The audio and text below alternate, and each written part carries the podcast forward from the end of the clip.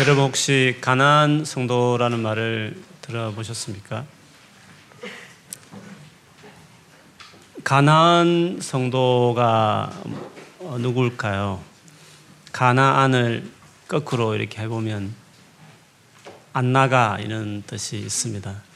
무슨 말이냐면 한국 교회 안에 물론 뭐 영국엔 오래전부터 그렇게 했습니다만 교회를 안 가는 그러면서 혼자 어, 개인적으로 신앙생활하는 그리스도인들을 걸어서 교회 밖 성도들, 교회 밖에 있는 성도들 그들을 걸어서 가나안 성도다 이렇게 부르기도 합니다.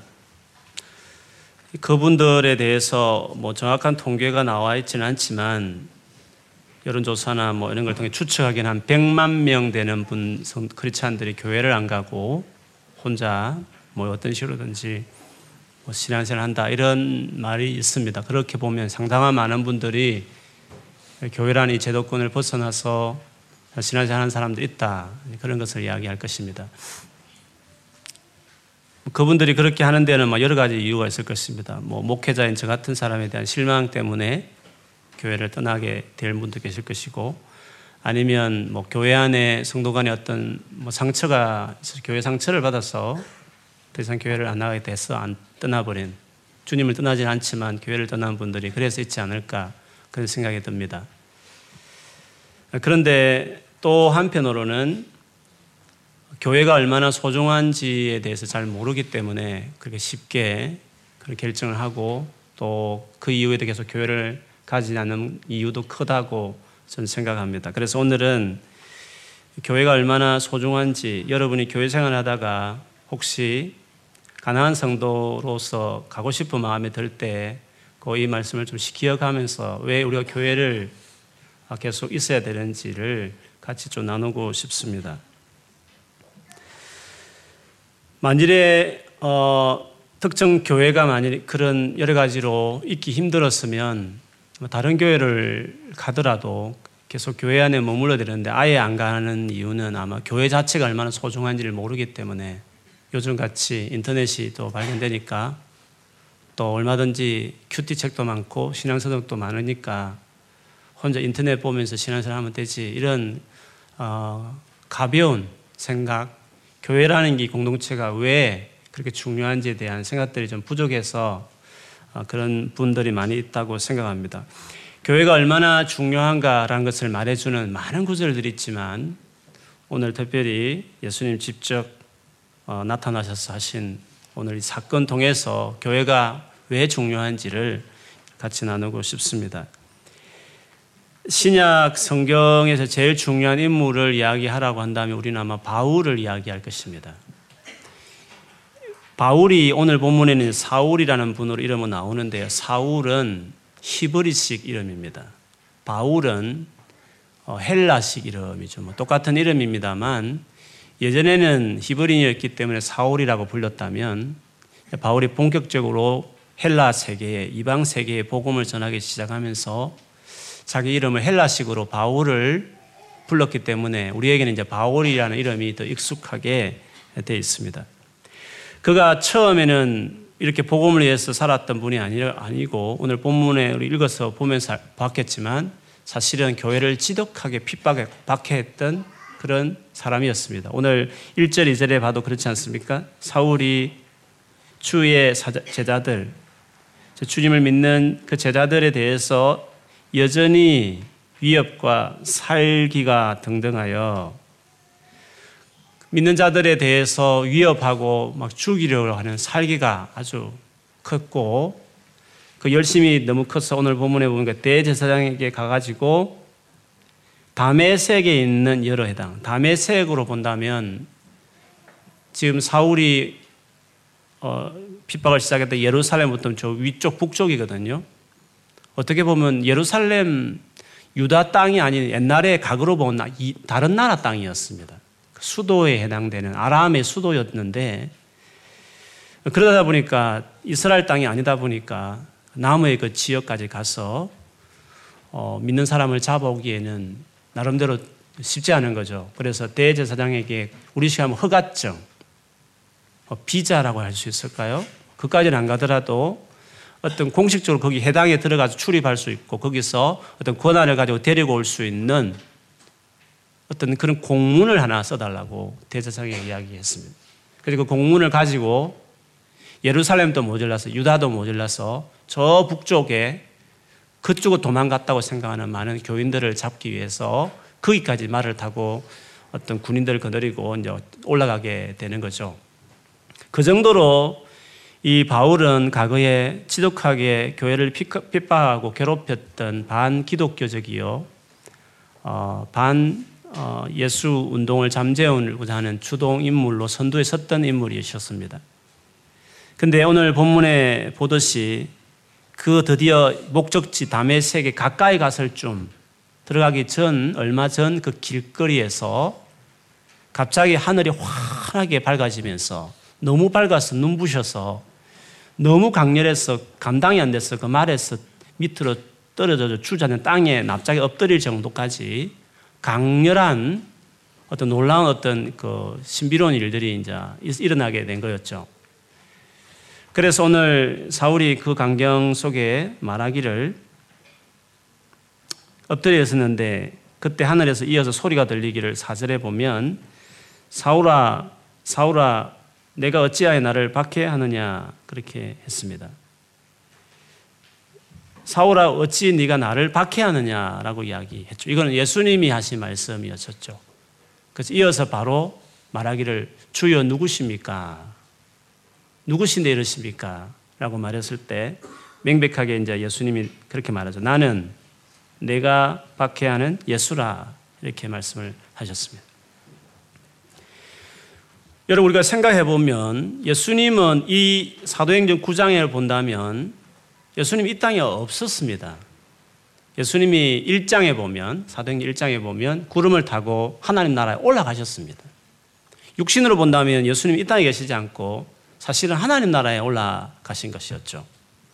역사적으로 바울이 예수님을 만났다는 뭐 그런 전혀 말도 없습니다. 그가 어떤 서신을 봐도 한번 만났으면 그러고 언급할 만도 한데 전혀 그런 거 없는 걸 보면 바울은 같은 동시대에 살았지만 그가 원래 그 다소 사람이었기 때문에 아시아에 있는 유대인이었기 때문에 그러기도 했겠지만 예수님을 개인적으로 만난 적도 없고 그리고 이 당시만 해도 예수님이 이미 육신의 몸을 가진 예수님, 예수님은 구름 타고 하나님 나라에 올라가 버렸기 때문에 이 땅에 예수님이 없었음에도 불구하고 어떻게 예수님은 네가 나를 박해하느냐 네가 왜 나를 괴롭히느냐 이렇게 말한다는 것이 좀 앞뒤가 안 맞게 보여질 수도 있는 거죠. 이것은 예수님과 지금 바울이 박해하고 있는 교회와 뗄래야 뗄 수 없다는 것을 이것을 표현한 것입니다. 바울은 지금 교회를 박해했지만 예수님은 나를 박해한다 이렇게 말씀하신 것이었죠. 그것은 교회와 예수님은 절대로 분리할 수 없는 연결되고 하나 되어 있는 연합되어 있는 관계라는 것을 예수님 스스로 이렇게 말씀하신 것입니다. 그걸 보면 이 교회라는 것이 예수님하고 뗄 수 없는 정말 중요한 공동체라는 것을 이 사건을 통해서 우리가 볼 수 있는 거죠. 바울이 이 첫 예수님과 만남 속에 예수님 하신 이 말씀을 통해서 이게 너무 인상이 깊었습니다. 교회를 이 정도로 주님이 사랑하는구나. 그것을 깨달은 다음에 그가 쓴 모든 서신에 교회를 설명하기를 교회는 예수님의 몸이다. 예수의 몸이다. 예수님 그분의 몸이다. 이렇게 어, 설명하고 있습니다. 몸이라고 하면 예를 들면 저를 예를 들어 제가 이영주지 않습니까? 근데 머리만 이영주고 몸은 이영주가 아니고 그런 거 아니지 않습니까? 사실 전체가 제 이영주죠. 그 말은 몸에다가 이렇게 비유를 들면서 머리를 예수님이라고 하시면서 그 몸은 그리스도의 몸이라기 때문에 몸도 그리스도인 것입니다. 뭐 엄격하게 말하면 어, 같을 수는 없지만 교회는 그리스도의 몸입니다. 그리스도 자신이라고 말 만큼 그렇게 이야기할 수 있는 거죠. 그래서 유명한 신학자는 교회는 이 땅에 남겨져 있는 예수님이다. 그렇게까지 표현해서 그런 의미가 있는 거죠. 성육신에 아직도 성육신에 있는 예수 그리스도가 교회다. 그를 표현했고 예, 바울은 이제 그리스도의 몸이다. 이 땅에 남겨져 있는 예수님의 몸. 그래서 여러분 교회를 딱 생각할 때 어떤 이미지가 있을지 모르겠지만 변변치 않은 우리들의 모습을 보고 여러 가지 양산되는 문제를 보면서 교회에 대해서 안 좋게 생각할 수도 있지만 그러나 성경에서 교회를 이야기할 때 교회는 예수님이다. 이 땅에 남겨져 있는 그분의 몸이다. 아, 그렇게 이야기할 수 있습니다. 그래서 결국 우리가 이 땅에 살면서 다 예수님을 위해 살고 싶고 예수님을 가까이 하고 싶고 예수님을 닮아가고 싶고 예수님을 섬기고 싶고 예수님을 사랑하고 싶지 않겠습니까? 교회와 예수님 관계를 지금 설명드렸는데 이것을 염두에 두고 만일에 이렇게, 이렇게 질문해 본다 합시다. 어떻게 우리가 이 땅에서 몸을 딛고 있는 이 땅에서 어떻게 하면 예수님을 사랑할 수 있을까? 다르게 질문한다면 내가 어떻게 하면 이 땅에서 예수 그분을 가까이 할 수 있을까? 다르게 말하면 어떻게 하면 내가 좀 예수님을 좀 섬길까? 어떻게 하면 내가 예수님을 위해서 좀 희생을 할 수 있을까? 라고 했을 때 교회와 다 연결될 수 있는 거죠. 여러분, 예수님을 정말 사랑하고 싶지 않겠습니까? 예수님을 정말 가까이 하고 싶은 적어도 정말 믿음이, 기본 믿음이 분명하신 분들은 아마 이 열망이 다 있을 것입니다. 근데 우리는 예수님과 교회를 분리시키는 거죠. 교회를 사랑하지 않아도 예수님을 사랑할 수 있다고 생각하는 거죠. 교회를 멀리 해도 예수님을 가까이 할 수 있다고 생각하는 거죠. 교회에 상처를 주면서도 나는 예수님에게 어, 예수님을 섬길 수 있다고 생각한다는 거죠. 예수님이 바울에게 교회를 박해하고 교회 상처를 주는 그에게 왜 네가 나를 상처를 주느냐? 예수님은 교회와 당신을 분리하지 않으셨던 것처럼 예수님을 위한 모든 것을 다 여러분이 말을 할때 어, 교회와 연결시어서 생각하는 것이 필요해요. 왜냐하면 예수님 당신 직접 오늘 본문에 보면 교회 관계 속에서 당신의 위치를 설명하셨기 때문에 그렇습니다. 그래서 정말 예수님을 사랑하고 싶으면 그 사랑을 좀 깊이, 예수님과 사랑이 깊어지고 싶으시면 다르게 말하면 예수님을 정말 가까이 하고 친밀해지고 싶으시면 교회를 가까이 해야 하는 거죠. 지금보다 훨씬 더. 지금보다 훨씬 더 교회를 사랑해야 하는 거죠. 여러분, 교회에 딱 시험이 들기 시작하면 주님 관계가, 주님과의 관계에 반드시 경고, 불이 어, 비치게 돼 있어요. 그걸 반드시 극복해야 돼. 그걸 극복하지 못하면 주님 관계가 극복이 힘들어요. 왜? 당신이 몸하고 지금 잘 안 되는데 그 예수님 그분하고 몸을 멀리하는 것은 주님을 멀리하는 것이 되는 것이지 않겠습니까? 다르게 말하면 그 몸을 사랑하고 가까이 하면 그 육체가 가까이 있다는 그 이상으로 마음과 이렇게 내 영혼이 가까이 하기 시작할 때 자연히 주님을 가까이 하는 것이 되죠. 이것에 대한 한 가지 예를 들면 여러분 성경에 주님과 나와 정말 가까워져야 된다, 친밀해져야 된다고 말할 때 항상 생각하게 되는 예수의 말씀이 요한복음 15장에 나오는 포도나무와 가지 비유예요. 하나님은 농부요. 예수님은 그 포도나무신데 그 포도나무에 붙어 있는 많은 가지들은 바로 그분을 따르고 있는 제자들, 즉 교회인, 성도인 우리들이다 이렇게 예수님이 말씀을 하셨습니다. 그러면서 예수님이 그 요한복음 15장에 보면 너가 내 안에 거해라. 즉 가지인 가지가 포도나무에 딱 붙어 있듯이 너희들은 내 안에 거하고 나도 너희 안에 거해서 완전히 이렇게 하나가 되어지면 많은 열매를 맺게 돼. 이 말씀을 보면서 그래 주님을 가까이 해야 돼.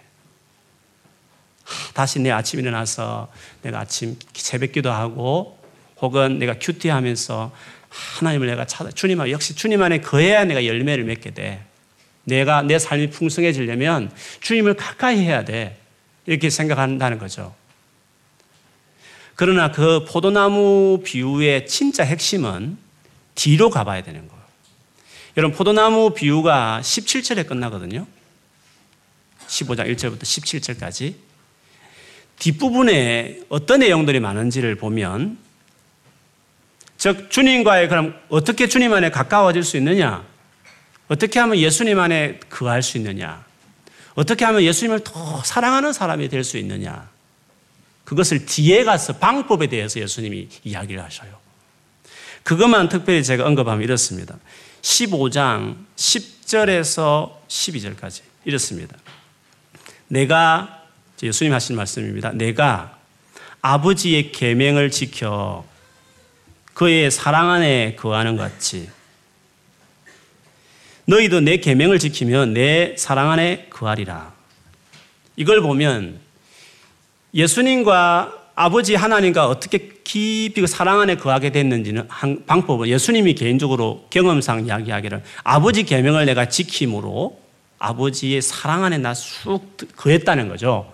그래서 너희들도 내 사랑 안에 거하려면 즉 내 안에 들어와서 나와 사랑의 관계에 들어가려면 나처럼 내 계명을 지키면 돼. 그렇게 말씀하신 거죠. 이것만 들어보면 아 역시 하나님의 말씀에 순종해야 돼 이렇게 생각할 수 있지만 좀 더 좀 더 가면 이렇습니다. 내가 이것을 너희에게 이름은 내가 너희에게 이것을 말하는 것은 내 기쁨이 너희 안에 있어 너희 기쁨을 충만하게 하려 함이라. 예수님이 이 말을 하면서 되게 막 흥분이 되셨던 것 같아요. 내가 지금 이런 말을 하는 것은 내가 가진 이 기쁨, 이 충만한 기쁨이 너희 안에도 있고 싶어서 내가 사실 하는 거야.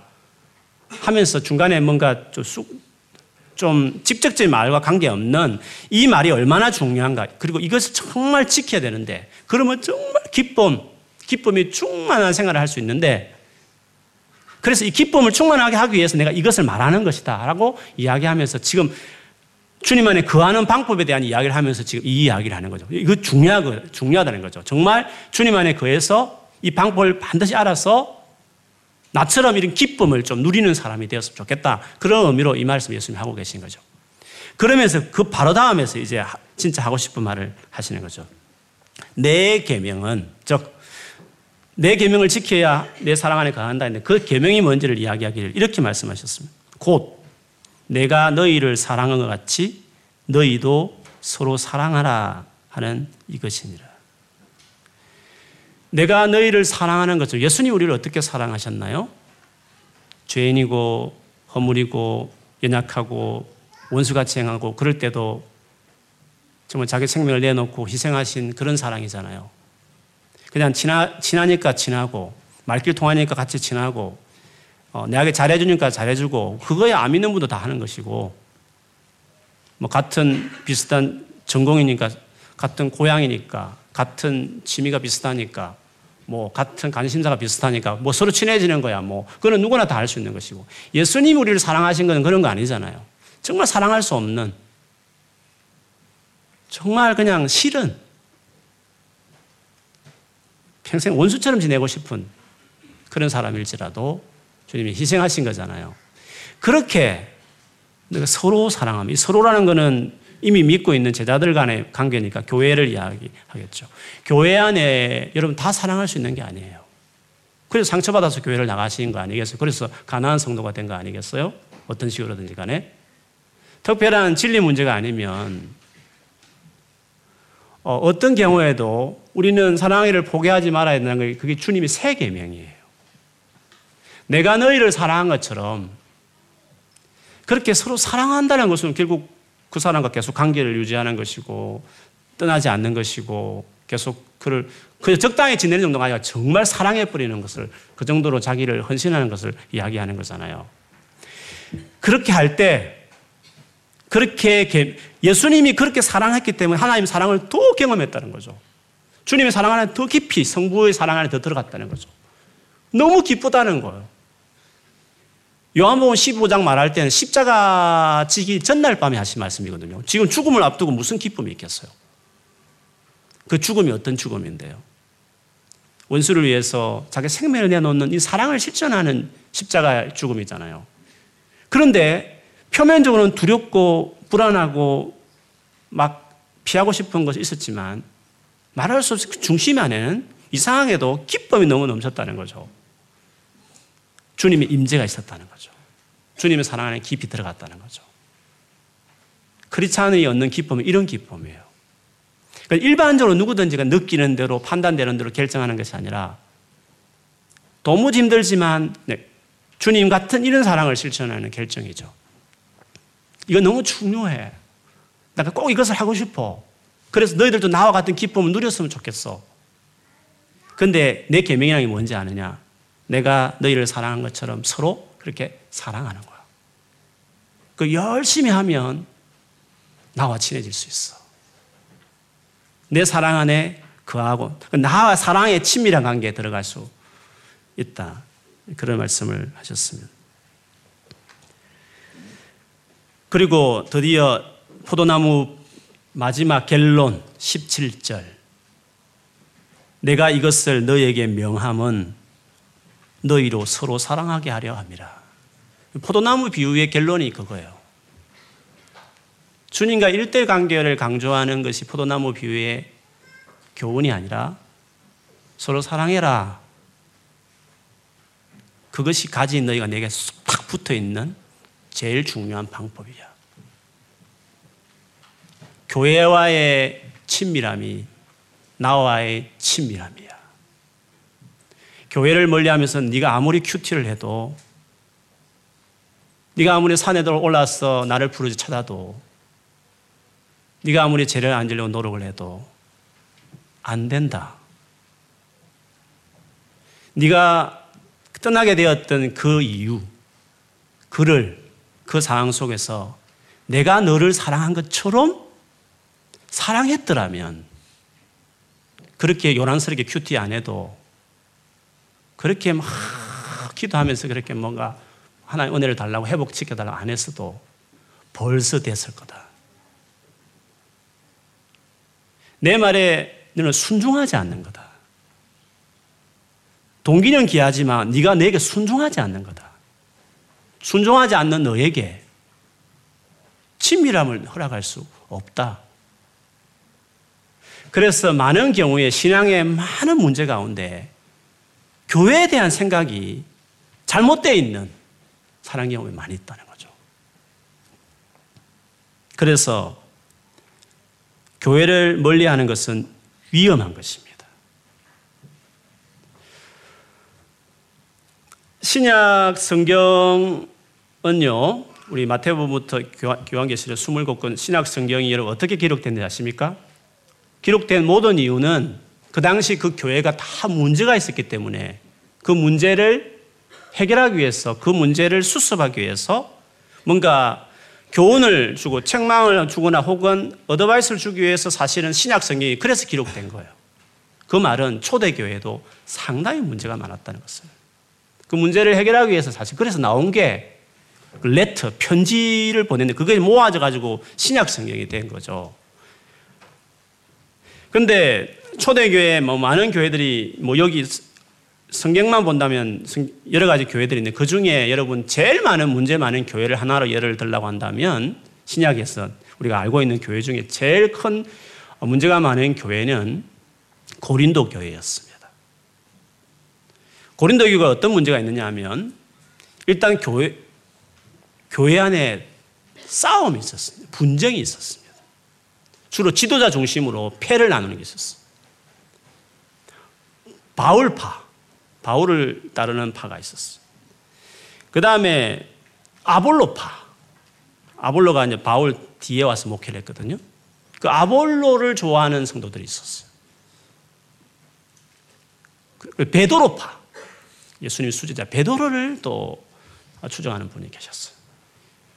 나는 이파 저파 아니야. 나는 예수파야. 이렇게 그리스도파가 또 있었어요. 아마 이렇게 교회가 만일에 서로 싸우면 교회를 떠나고 싶겠죠? 그렇지 않겠습니까? 우리 식으로 요즘 같으면 가난한 성도가 되고 싶겠죠. 이런 꼴 보고 싶지 않다는 거죠, 교회에서. 또 하나는 그 당시로 본다면 시장에 이렇게 고기들이 우리 뭐 돼지고기, 소고기, 양, 양고기 는 고기들이 많이 판매했는데 고린도 교회에 판매하는 고기들은 그 시장에 파는 고기들은 다 우상 이방 신전에 바쳤다가 남은 그 고기들이 이제 매물이 돼 가지고 시장에 팔았거든요.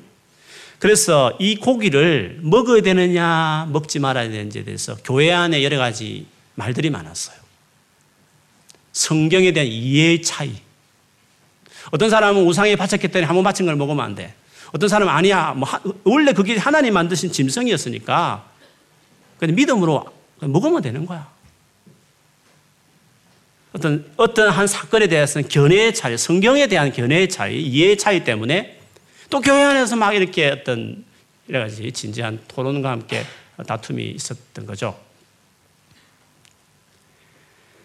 또 하나는 돈 있는 사람과 돈 없는 사람 사이에 그 감정 싸움이 있었어요. 마음 상하는 일이 있었어요. 지금은 뭐 우리가 의식적으로 하지만 당시로 본다면 매일 예배할 때마다 성만찬을 했어요. 예수님 돌아가시기 전에 당신 죽음을 기념하는 그 성만찬 예식을 초대교회 늘 했거든요. 그래서 고린도 교회도 마찬가지였어. 그돈 있는 사람들이 성만찬을 할 때 성만찬만 한 것이 아니라 같이 식사를 했어요. 성만찬도 하고 식사도 하고 이렇게 하는 거죠. 그래서 이돈 꽤나 있는 사람들이 미리 와가지고 포도주를 마시면서 같이 취하고 음식을 먹으면서 막 배를 두드리면서 막 걸게 먹고 그랬는데 뒤늦게 이제 종이나 노예들이 열심히 풀타임으로 낮에 일하다가 예배 시간 되어서 이제 급히 이제 교회로 왔는데 그 광경을 본 거죠. 돈 있는 사람들이 자기들끼리 이렇게 먹고 막 그렇게 하는 모습을 보면서 소외감 느끼고 역시 교회는 돈, 어, 돈 없는 사람은 여기도 못 오는가 봐 하면서 내같이 신분 낮고 돈 없고 가난한 나는 여기서도 참 무시받는구나. 이런 생각이 든 거죠. 그게 얼마나 심각했으면 그것 때문에 교회에 하나님이 그 고린도 교회를 쳐서 병들고 죽는 사람이 있다고 할 정도로 바울이 그걸 아주 심각하게 생각했어요. 성만찬 문제가 있었죠. 어떤 빈부의 문제, 교회까지 이렇게 와서 가난하고 약한 사람들이 상처받는 일들이 고린도 교회에 있었어요.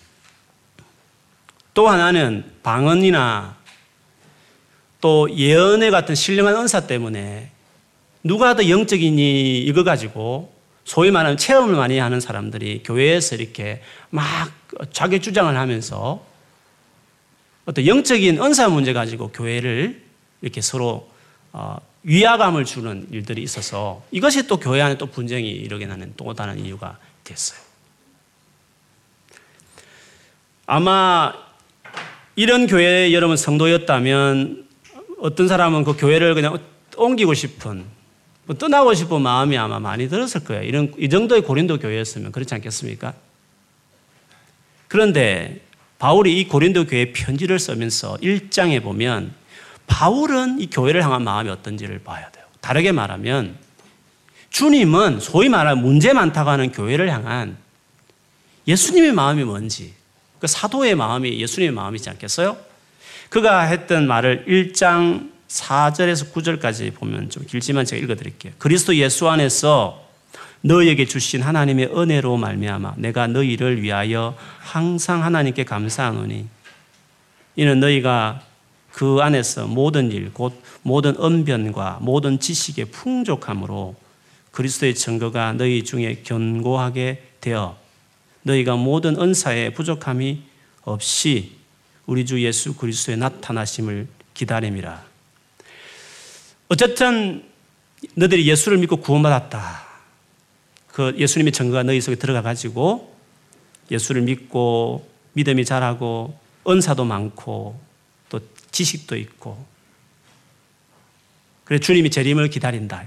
기본적인 믿음이죠. 그렇게 된 너희 교회를 보면서 난 항상 하나 기도할 때마다 그렇게 된 믿음을 가져서 구원받은 너희들을 보면서 나는 정말 감사한다. 바울이 그렇게 했다는 거죠. 그러면서 뒤에 이제 문제 많은 것을 염두에 두고 바울이 아마 이 말을 했다 생각해. 주께서 너희를 우리 주 예수 그리스도의 날에 우리 주 예수 그리스도의 날이라는 것은 재림할 때를 말하죠. 마지막 날을 이야기하겠죠. 그날에 책망할 것이 없는 자로 끝까지 견고하게 하시리라. 너희를 불러 그의 아들 예수 그리스도 우리 주와 더불어 교제하게 하시는 하나님은 미쁘시도다. 지금 여러 가지 문제가 많지만 그래서 서신 중에 두 개를 쓸 정도, 고린도 전서, 고린도 후서를 쓸 정도로 이렇게 문제 많은 교회였지만 나는 믿는다. 주님이 재림할 그때까지 너희 교회가 지금은 문제가 많지만 책망할 것이 없는 교회로 자라가고 변화될 것을 나는 바라본다. 나도 자신이 없고 너희 보면 자신이 없지만 너희를 불렀은 원래 너희를 부르신 예수를 믿게 하신 하나님이 미쁘시기 때문에 그 하나님을 내가 생각해 볼 때, 그 신실함을 생각해 볼 때, 지금 문제 많지만 반드시 변화되어서 책망할 것이 없이 예수님 진임할 때 너희들이 딱 서게 될 것을 나는 바라보면서 나는 그 하나님을 믿는다. 그 하나님의 신실함을 믿는다. 그렇게 바울이 이야기했다는 거죠.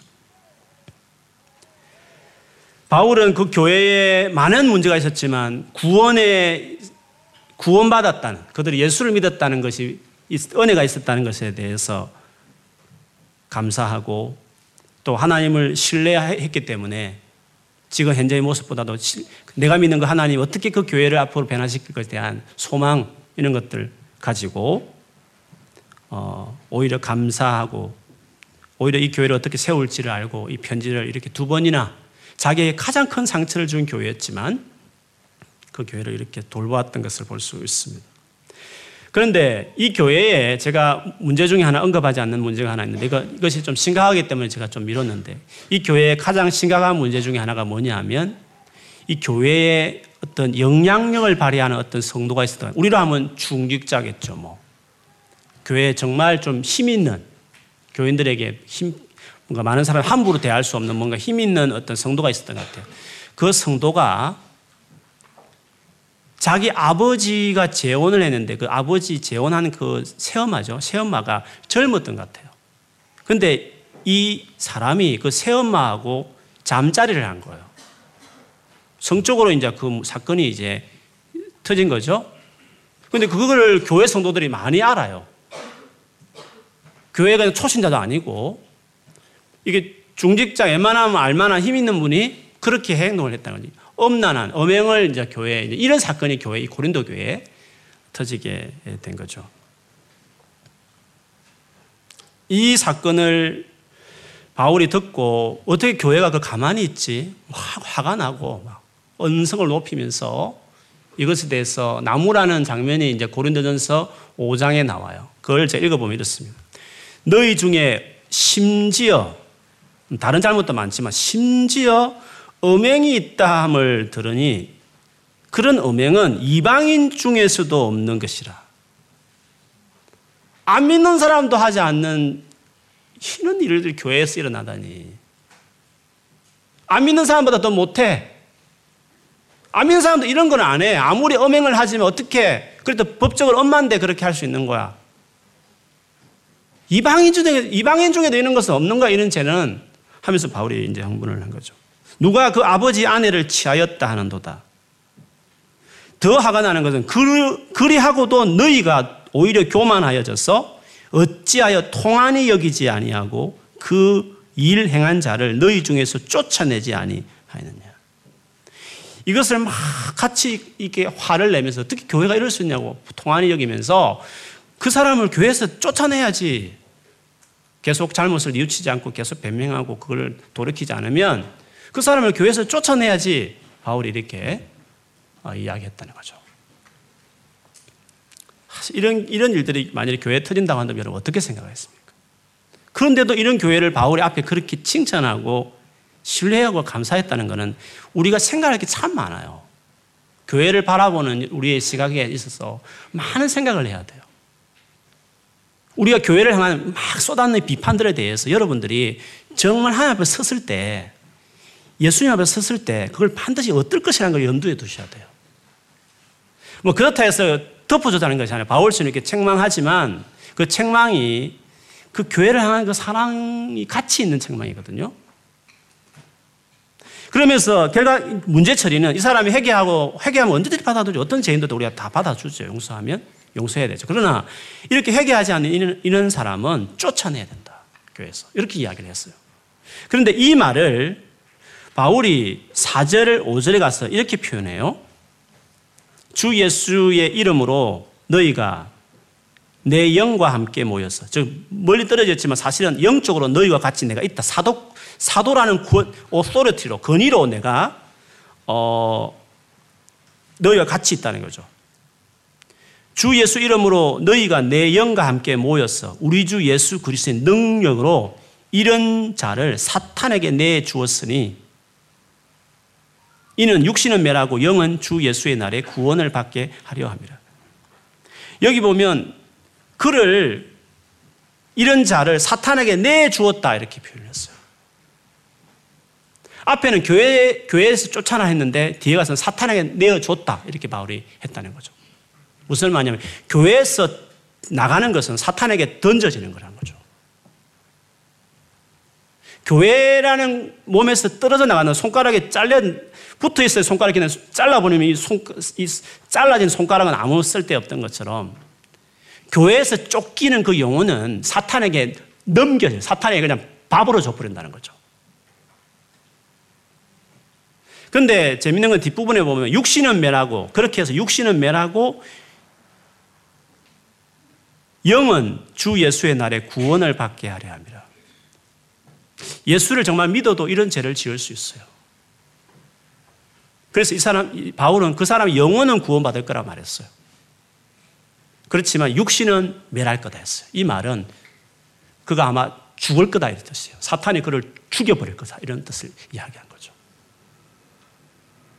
육, 육체는 회개하지 않으니까 예수를 믿지만 계속 회개하고 죄를 회개 죄를 지으니까 경고하고 말했지만 회개할 기회를 완전히 거부한 그는 그냥 교회에서 쫓아내므로 사탄에게 그냥 내줘버리라는 거죠.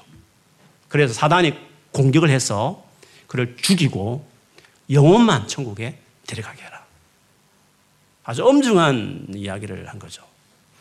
말하고 싶은 것은 교회를 떠나는 것은 어, 사단에게 넘겨진다는 것을 바울이 이야기했다. 그것을 이야기하고 싶은 거죠. 교회라는 것은 다르게 말하면 사단으로부터 보호하는 것입니다. 교회 안에 들어있다는 것은 일단 울타리 쳐서 사단의 공격 못하도록 내가 보호막 안에 들어갔다는 것 똑같은 거예요. 안전하고 내 영혼이 여기서 뭐 침체도 있고 뭐 하지만 그래도 기본기는 있는 거죠.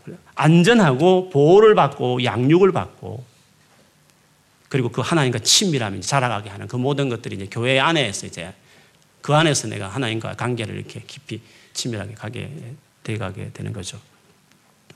그러나 교회를 만약 떠나버리면 내가 무방비 상태, 영적인 무방비 상태, 보호막을 내가 걷어치고 내가 나가는 것 같은 위험천만한 일이 아닐 수 없는 거죠.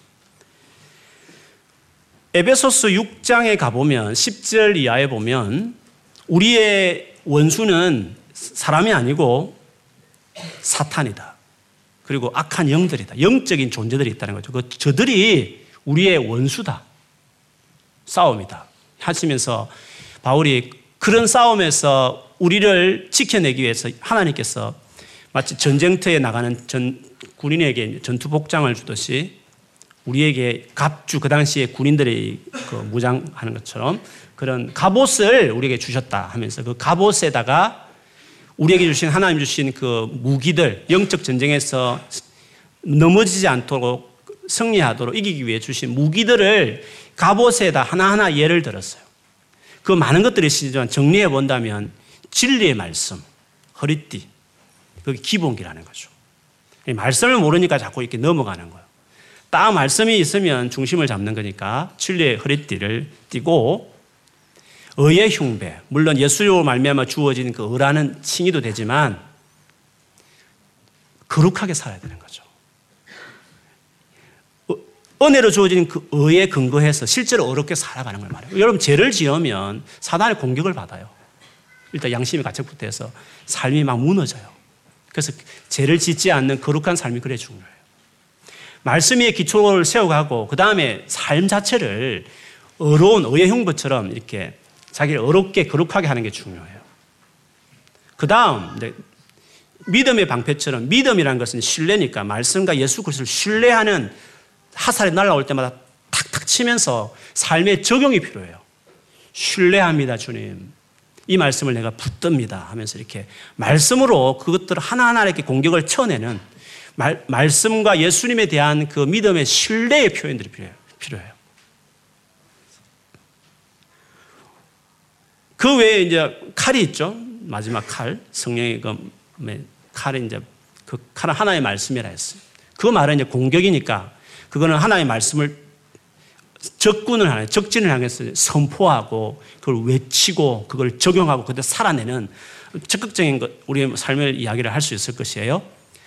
그런데 그 중에 두 개를 제가 언급하는데 그 중에 하나가 뭐냐 하면 평안의 복음을 예비한 신을 신으라 이런 말을 했어요. 평안의 복음을 준비한 그 신, 신발에다가 평안의 복음으로 준비된 것이라는 표현을 썼어요. 어떤 분들은 이제 신발, 발에다가 말하고 평안의 복음 이렇게 말하니까 아, 이건 전도다 이렇게 말하는 분들이 많아요. 전도해야 우리가 영적 성장이 이긴다. 전도용으로 그 문구를 해석하는 거죠. 뭐 그것도 저도 일리가 있다고 생각은 해요. 그러나 저는 개인적으로 그것보다는 성령의 검, 곧 하나의 말씀을 가져라. 그걸 저는 전도에 더 가깝다고 생각해요. 공격이니까. 복음을 외치는 것은 적절한 공격이기 때문에 그래서 성령의 검, 곧 하나의 말씀을 가져라 할 때 그 성령의 검을 복음 전거, 이렇게 공격하는 적극적으로 사단의 진지를 향해서 그 복음을 선포하고 공격하는 것이라고 보고 복음의 평안의 복음의 신을 신는다는 것은 어떤 복음을 전하는 어떤 아름다운 발이라고 하는 그런 의미로서 어떤 복음을 전가한다는 의미로 표현하는 것이 아니라 요한 어, 에베소서로 본다면 에베소서에 평안의 복음이라 이 말이 에베소 자체에 있어요. 에베소서 2장에 가 보면 이 평안이라는 물론 거기는 평화라고 되어 있지만 화평이라는 표현이 되어 있지만 평안의 복음 영어로 똑같은 피스죠. 화평의 복음에 대해서 복음으로 너희를 무장시키라 그런 의미인데 에베소서 2장 뒷부분에 가볼, 가봤을 때 바울이 화평의 복음을 외칠 때 화평의 복음을 이야기할 때 어떤 의도로 이야기했냐면 과거에 성전에 보면 성전에 보면 이방인들이 들어갈 수 있는 뜰이 있었고 그 그다음 담이 있었죠. 뛰어넘으면 죽는다. 경고판이 있고 그 담을 넘어 그 안쪽에 보면 유대인들이 뜰이 있었어요. 그래서 이방인들은 성전에 와도 이제 그 뜰까지만 오고 그 안쪽을 못 들어가는 거죠. 그 안에는 이방인 들어가고 좀 더 들어가면 유대 남자들, 좀 더 들어가면 제사장 들어가고 이렇게 순수가 다 있는 거, 담이 다 이렇게 있는 거죠. 근데 이방인과 유대인은 아예 담을 확실하게 구분해 놨어요. 그거를 염두에 두면서 바울이 말하기를 예수께서 오심으로 그 담을 허물었다. 그래서 유대인과 이방인이 화평하게 되었다. 이방인과 유대인이 하나가 되어서 같이 지성소와 같은 하나님께 나가게 되었다. 그때 이 화평, 평화의 복음을 2장에서 그렇게 설명해요. 그렇게 본다면 그 똑같은 에베소스에서 그 말을 2장에 말했고 그 똑같은 단어를 빌어서 6장에 가서 평안의 복음을 신을 신으라는 것은 2장에서 유대인과 이방인이 도무지 하나 될 수 없는 원수된 그 담을 허물어서 하나를 만들어서 같이 주님 앞에 나가게 했던 복음이 그 능력이잖아요. 그 복음을 받아들이고 그 복음으로 준비하라는 것은 연합을 이야기하는 거예요. 공동체를 이야기하는 거예요. 교회를 이야기하는 거죠. 그래서 영적 전쟁에서 말씀 붙들고 그리고 죄짓지 않고 거룩하게 살아가는 거 그리고 그걸 막 적용하는 믿음의 행위들 그리고 복음을 막 전하는 전투적으로 더 적극적으로 그는 뭐 뒷부분이니까 그 전에 말씀, 거룩함, 교회 교회도 영적 전쟁에서 이기냐 성패하는 걸 그게 아주 중요한 조건이라는 거죠. 맛을 붙들고 있어요. 제 앉으려고 그래요. 근데 교회는 멀어졌다. 하나의 큰 구멍이 뚫려버린 거죠.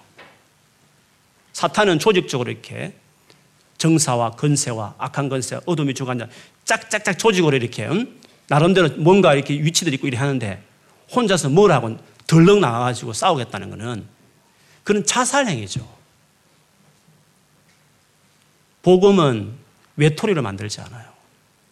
외톨이 되었던 각 가지 이유로 이렇게 분리되었던 이방인과 유대인이 자유자와 노예가 남자와 여자가 오히려 하나를 붙이고 연합케 하는 것이 복음의 능력인데 혼자서 더 떨어지고 이래서 떨어지고 저렇게 떨어지고 이래서 혼자 있고 저렇게 혼자 있어 버리면 복음의 정신과 반대로 자기가 결정하고 살아가는 것이잖아요. 복음을 받아들이는 사람의 태도가 아닌 거거든요, 그거는. 그렇게 된다면 스스로 하나님의 말씀에 불순종하는 것이니까 사단에게 자기를 사단과 가까워지는 것처럼 되는 거죠. 영적으로 수많은 유린을 당하는 거죠.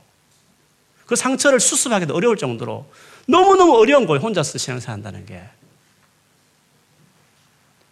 똑같은 원리예요. 태어나서 고아원이 돼가지고 뒷골에 돌아다니면 깡패에 묻어가면서 앵벌이 하는 사람하고 진짜 엉망진창인 알코올 중독자 아버지가 있어도 그 아버지 집에 있는 자식이 더 나은 거예요.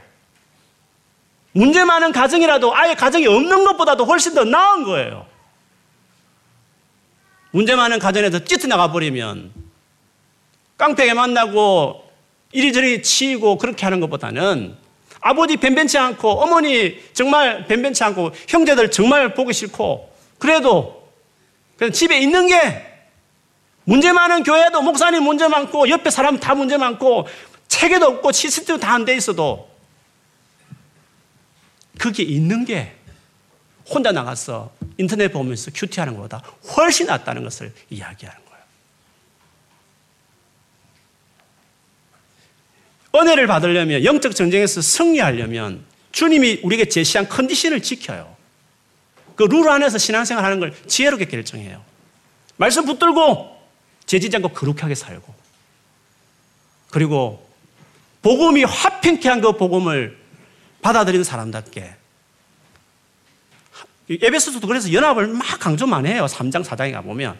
그거를 뭐 전신갑주에서 비유로 설명했을 뿐이에요. 특별한 것도 없어요. 이미 에베소서 다 이야기하는 것들을 뒤에 가서 그래 전신갑주 모양을 그렇게 특별한 뭐 신령한 뭔가를 평안의 복음을 신노라 선포하면 신어지나요?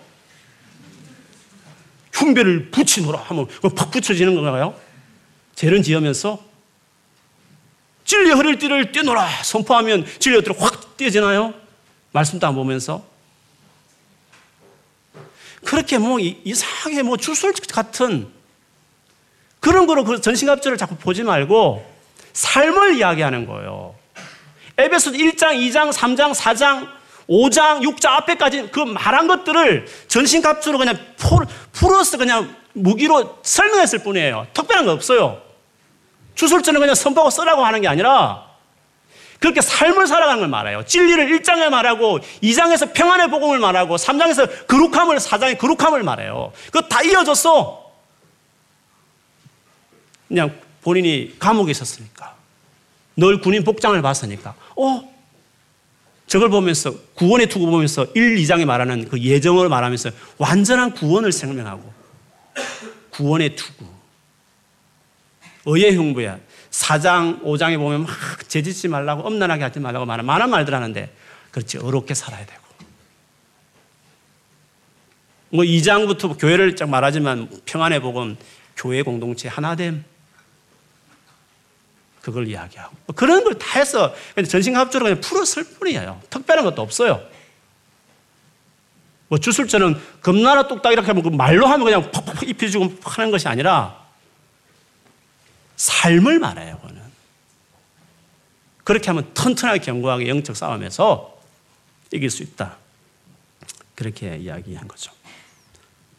영적 전쟁에서 교회는 교회 공동체의 관계는 역시 바울이 교회를 떠나가는 쫓아내는 것을 사단에 넘겨준다는 그런 어떤 사단과 관계로 교회론적으로 설명했던 것처럼 에베소서에도 동일하게 그렇게 이야기를 했습니다. 그러므로 우리가 어떻게 예수님을 사랑할 수 있습니까? 교회를 사랑함으로. 어떻게 예수님과 가까워질 수 있을까요? 교회를 가까이 함으로. 어떻게 예수님을 좀 섬길까요? 우리가 살면서. 나를 위해 생명 바치신 예수님을 어떻게 내가 섬길까요? 교회를 섬김으로. 나 예수님 위해서 내 생명 바치고 희생하고 싶어요. 어떻게? 교회를 위해서 희생하면 되는 거죠. 그분이 생명맛을 구원한 당신의 아들과 딸들을 형제 자매를 위해서 내가 희생하면 되는 거죠. 그것이 주님을 위해 희생하는 거예요. 그래서 때로는 교회를 생각할 때 내가 받는 것도 생각해야 돼요. 은혜도 받는 것도 중요해요. 교회 와서 은혜 받고 회복되는 중요해요. 그러나 믿음이 자라는 사람들은 때로는 교회가 은혜가 안 될 수도 있는 거예요. 고린도 교회처럼 교회를 나가고 싶을 정도로 힘들 수도 있는 거예요. 교회 올 때마다 은혜가 전혀 안 돼요. 그래도 주님이니까 교회가 주님의 몸이니까 그때는 교회를 섬겨야 되는 거죠. 병이 많으니까 치료될 때까지 병치료하는 거 힘들잖아요. 내 아버지가 중풍을 쓰러졌으면 버립니까? 버립니까 그러면? 집안이 평안해야 되는데 올 때마다 너무 힘들어. 그래서 그 버려요? 그 집을 나가요? 나가는 것은 가족이 아니었으니까 나가는 거지. 가족은 절대 버릴 수 없는 거예요. 내 아버지 알코올 중독자면 내 동생이 우울증으로서 고통스럽게 하면 버려요? 그럴 수 없는 것이에요. 가정이 행복하면 좋죠. 아버지도 신실하고 자상하고, 어머니 너무 헌신적이고, 형제들 너무 자기를 잘하고, 너무 교회, 집에 올 때마다 행복해요. 그런 것도 물론, 그래서 가정이 중요하죠. 보호해주고 나를 지켜줘. 그러나 어떤 가정은 그렇지 않을 수 있는 거예요. 레스토랑입니까? 이런 것은 택하고 저런 것은 버리고 그렇게 합니까? 교회가? 그렇지 않는 거예요. 어떤 교회는 위로가 주고 은혜를 주는 교회가 있는 반면에 어떤 교회는 내를 힘들게 하는 교회도 있을 수 있는 거예요. 내가 거기에 속속된 멤버가 될 수도 있는 것이에요. 너무 어릴 때는 오케이, 옮길 수 있다고 생각해요. 교회를 10년 이상, 10년 이상 다녔으면 그렇게 하면 안 되지. 10년 이상 다녔으면 그렇게 행동하면 안 되는 거죠. 교회가 뭔데? 주의 몸이라는 것이죠. 바울은 정말 힘든 교회, 어려운 교회에 대해서 골로세, 골로세 교회를 향해서 이런 말을 했어요. 나는 이제 너희를 위하여 받는 괴로움을 기뻐하고. 너희가 뭡니까? 골로새 교회였어요. 교회를 위해서 받는 괴로움, 교회를 통해서 괴로웠다고 말했어요. 바울은. 교회라는 것이 나는 너무 나는 괴로워. 너희 교회 생각하면 괴롭다는 거죠. 그러나 괴로움을 기뻐했다는 왜? 그리스도의 남은 고난이었기 때문에. 그 고난을 그의 몸된 교회를 위하여 내 육체에 채운다. 나는 교회는 괴로움을 당하는 장소야. 나에게서는. 나는 교회는 그냥 고난 받는 거야. 그래도 기쁘다는 거죠. 왜? 교회가 주의 몸이라는 걸 알았기 때문에. 다메섹 도상에서 네가 핍박하는 그 교회가 나야. 이 네가 나를 벽해하느냐 그걸 뼈저리게 알았기 때문에 평생에 그는 교회, 교회를 멸했던 사람이었기 때문에 자기가 얼마나 몹쓸 짓한 걸 깨달았고 그 이후에 그 평생에 자기는 교회를 위해서 괴롭고 고난당하는 것을 자기 몸에 차곡차곡 싸우면서 내가 그렇게 살았, 살았다. 말했어. 그렇다고 바울이 그러면 염세주의 빠져서 막 괴로우면서 살았느냐. 말할 수 없는 기쁨, 항상 기뻐라고 말할 만큼 그런 놀라운 일들이 그의 삶에 있었어요. 예수님처럼 십자가 조금 앞두고 있어도 내 기쁨이 너희 안에 충만하게 하기 위해서 내가 너희를 사랑한 것처럼 사랑하는 이 계명을 너희에게 주는 것이라고 주님이 그렇게 말씀하셨어요. 안 살아본 사람들은 그걸 뭘 할지 모르겠지만 살아보면 실제로 괴롭고 힘들고 고통스럽지만 그러나 그와 비교할 수 없는 하나님의 위로와 기쁨과 평강이 그 영혼 안에 깊이 우리 안에 젖어드는 것이죠. 이 역사를 우리가 경험해야 되는 거예요. 이런 교회 생활을 우리가 경험해야 하는 것이죠. 그래서 여러분 평생에 주님을 따라가는 사람으로서 주님 앞에 설 그날까지 건강한 신앙생활 하면서 정말 필요한 것, 중요한 것이 있다고 한다면 교회를 어떻게 대하고 있는지를 보세요. 사정상 그런 분도 있겠지만 주일 예배만 들고 달랑 가보시는 분 계시면 한 발짝 좀 더 와요. 조금만 더 오세요. 그러면 주님과 여러분이 그렇게 원하는 관계가 가까워질 수 있어요. 하여튼 이 모든 부분에 여기가 런던에 있는 동안에 여러분 우리 교회를 다니기로 결정하셨으면 여기가 주의 몸이야. 주님의 보디야. 주님을 가까이 하고 주님을 섬기고 주님을 사랑하는 것은 이 교회와 교회를 향해서 내가 어떻게 하느냐와 다 관련돼 있다. 그렇다 교회만 몰입되라는 것이 아니라 교회 그냥 한몰에서 그냥 다른 거 돌아보지 말라는 그런 의미가 아니라 주님 관계, 주님 모든 것들 여기서 세트라고 그 엄청난 엔진과 영향력을 가지고 삶의 현장에 나가서 싸워내고 이겨내고 승리하는 삶을 살아가는 것이죠. 이게 교회가 우리의 평생에 가지는 교회의 위치예요. 교회는 우리의 삶의 센터에 있어야 되는 거예요. 그래서 교회 중심의 신앙생활 하라고 그렇게 이야기하는 것이에요.